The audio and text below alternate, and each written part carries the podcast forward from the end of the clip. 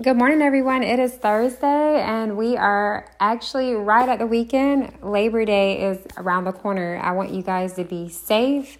You know, jump on any pre sales or sales during the weekend. They do have some great buys, especially with, you know, the social distancing going on in places. It's good to look online and that way you may see sales that may not even exist in store. But i wanted to kind of get you guys thinking about some a few things you can do for the social distancing and what may be a good idea during the pandemic.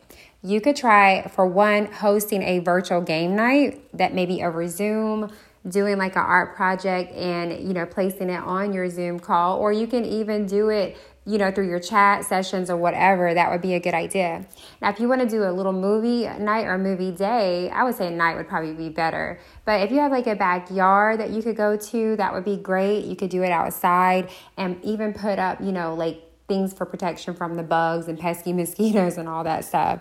Um, you could also, we suggest maybe having like safe barbecue gathering, but with social distancing. So, you know, everyone, you can have the plates um, pre-fixed, put them in some nice little to-go boxes and things like that. But that's just a few ideas for the Labor Day weekend if you're getting out there or wanting to do something safe but still having fun.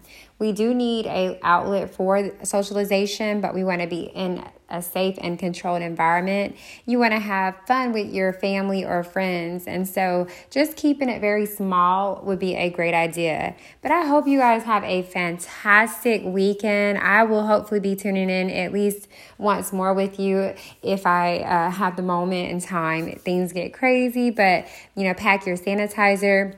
Make sure you have your wipes. Um, you know, I do prefer to wear my mask, but it's a personal choice, you know, whatever you decide to do in that area. Um, if you get out and take a walk, especially on the beach, um, I like to particularly go early or really late in the evening, so that's when it's less crowded.